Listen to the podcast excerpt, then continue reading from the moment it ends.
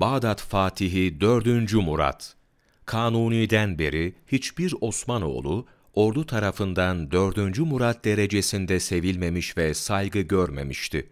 Üstün cesareti, kahramanlığı, her türlü meşakkate tahammülü, büyük zekası, birçok hüneri, askeri dehası çok takdir ediliyordu. Atıcılıkta, süvarilikte, silahşorlukta, imparatorlukta bir eşi daha yoktu.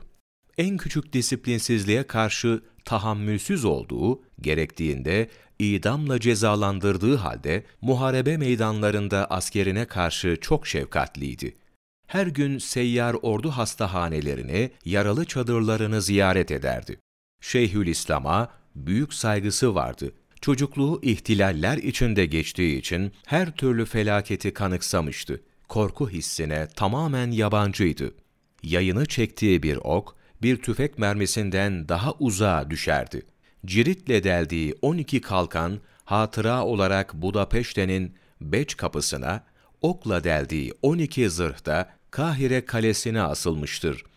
Ölümünde, içte huzur ve asayiş içinde, dışta kelimenin tam manasıyla şevketli bir Osmanlı bırakmakla kalmamış, cihanın en büyük kurucu kuvveti olan Türk ordusunu dehşetli bir harp makinesi haline getirmiştir.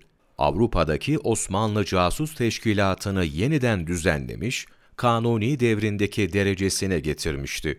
Avrupa hükümdarlarının en büyük korkusu, 4. Murat çapında bir askerin henüz 30 yaşına gelmemiş bir hükümdarın batıya dönmesiydi. Gerek Türk, gerek Batı kaynaklarının birleşerek söyledikleri gibi zamansız ölümü Avrupa'ya geniş nefes aldırtmış ve büyük sevinç uyandırmıştır. Daha 17 yaşındayken kendisiyle görüşen Venedik balyozu, 4. Murad'ın zekasından ve sertliğinden ürkmüş, istikbalde büyük işler yapacağı ve Avrupa için çok tehlikeli olacağını bildiren raporunu Senato'ya göndermiştir. Güneydoğu Anadolu'ya yolları ihya etmiş, büyük köprüler, kervansaraylar, hanlar inşa ve tamir ettirmiştir. Avrupa'da hiçbir önemli savaş yapmadığı halde tesiri büyük olmuştur. Devrinde imparatorluk mühim hiçbir toprak kaybına uğramamış, bilakis Orta ve Güney Irak'ı İran'dan geri almıştır. Yılmaz Öztuna, Büyük Türkiye Tarihi, sayfa 248-250, 3 Kasım Mevlana takvimi